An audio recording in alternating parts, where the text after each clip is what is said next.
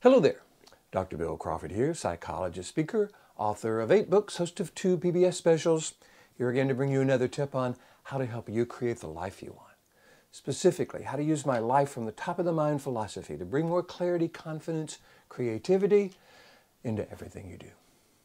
Today I want to talk about surviving a breakup. I call this the five steps to surviving a breakup. And I want to talk about it from the position of someone who's been rejected. You're the, not the person who's doing the breaking up, you're the person that they are breaking up with. Because that's harder, right? I mean, it's one thing, it's hard to, to say, you know, this isn't working to somebody you care about. But man, when, it's, when they're doing it to you and it's not your idea and you don't really want it to happen, that's really hard. So in working with people, here's what I've discovered is really helpful. Five things that are really helpful to kind of getting through this and moving on.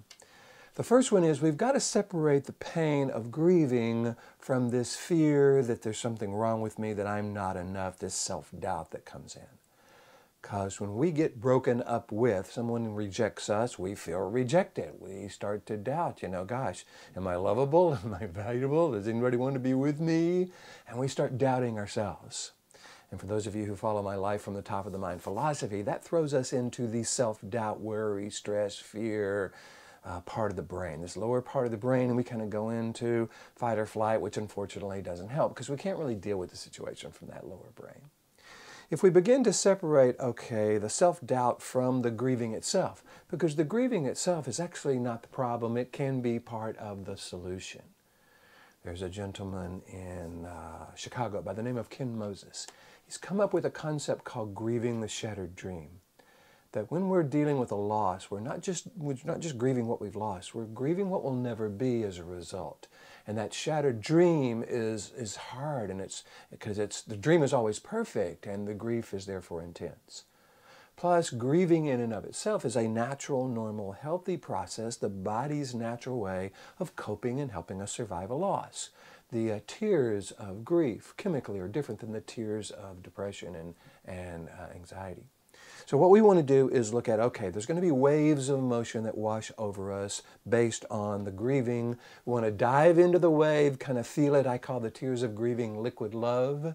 And what that does is it really gives us an opportunity to let that grieving process begin to heal the pain.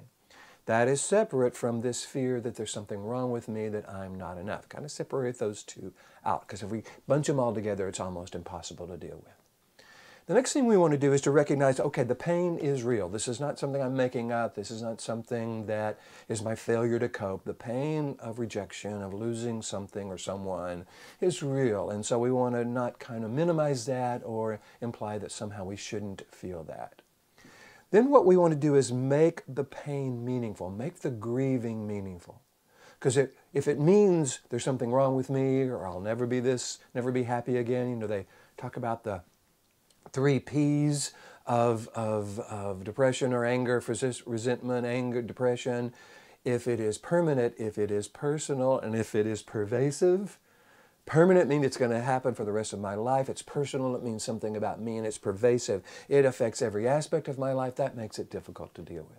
But we can make that pain mean something.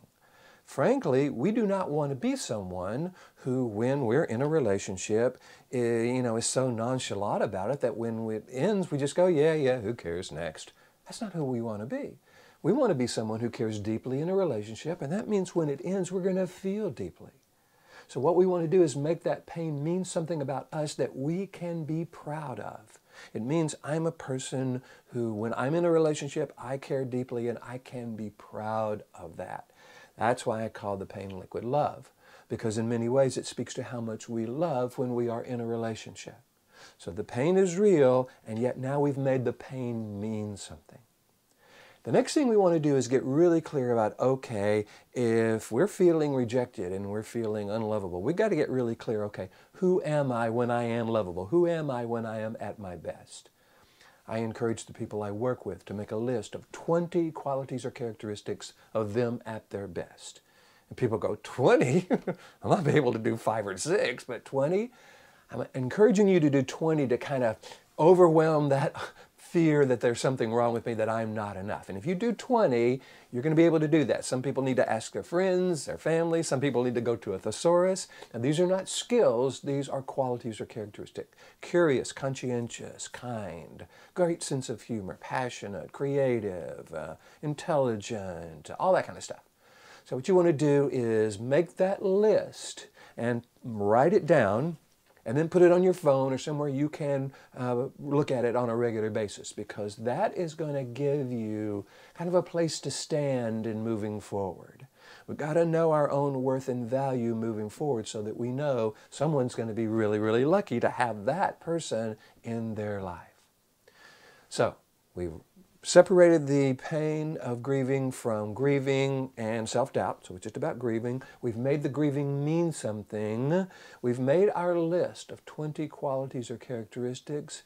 And now what we want to recognize is that we are now free to create our life in a way that frankly we can do any way we want to.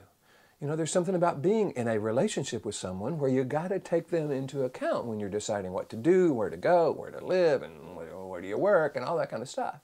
That's not bad when the relationship is worth it. But now you are free from that. So you can begin to create your life in a way that is, anyway, if you ever wanted to live here or go do this or study this or spend time doing this, you now don't have to take that other person into account. You have the freedom to begin to create your life. So this isn't designed to make you feel really good after a breakup. It feels bad, it sucks, basically. It is, however, important to begin to look from the top of the mind, bring some awareness to what's going on. That's what the top of the mind does. It brings awareness versus worry or shame or fear or anxiety to what's going on. So we have an awareness of the difference between grieving and the pain of self-doubt. Separate those two out. Go to that, minimize this. We then recognize the pain means something about us that we can be proud of. It means I care about uh, being deeply in a relationship, loving deeply in a relationship. I can be proud of that. We then bring an awareness to the top of, of mind of who we are, the best of who we are, those 20 qualities or characteristics. Read that over and over and over until it becomes boring, until you've got it memorized then we want to recognize we are now free to begin to create our life any way we want to, in a way that's congruent with what's important to us. As we begin to practice these concepts, the pain of the loss becomes less and less and less, but the value of who we are stays, and our ability to move forward in a way that we would recommend to someone we love is there for us to be able to access. This is one of the things I do. I help people do that. If you want me to help you do it, feel free to do that. If you want to help, you know, help me come, uh, help me come to your organization and talk about kind of grieving a shattered dream, getting over things to your church or school, happy to do that as well.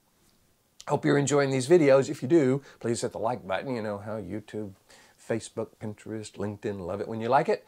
Share it with your friends. If you find this valuable, feel free to subscribe to my YouTube, friend me on Facebook, follow me on LinkedIn. I've got these on iTunes. I try to be as much as possible out there so you can get this information and, and see if it resonates with you and, and help you in your life.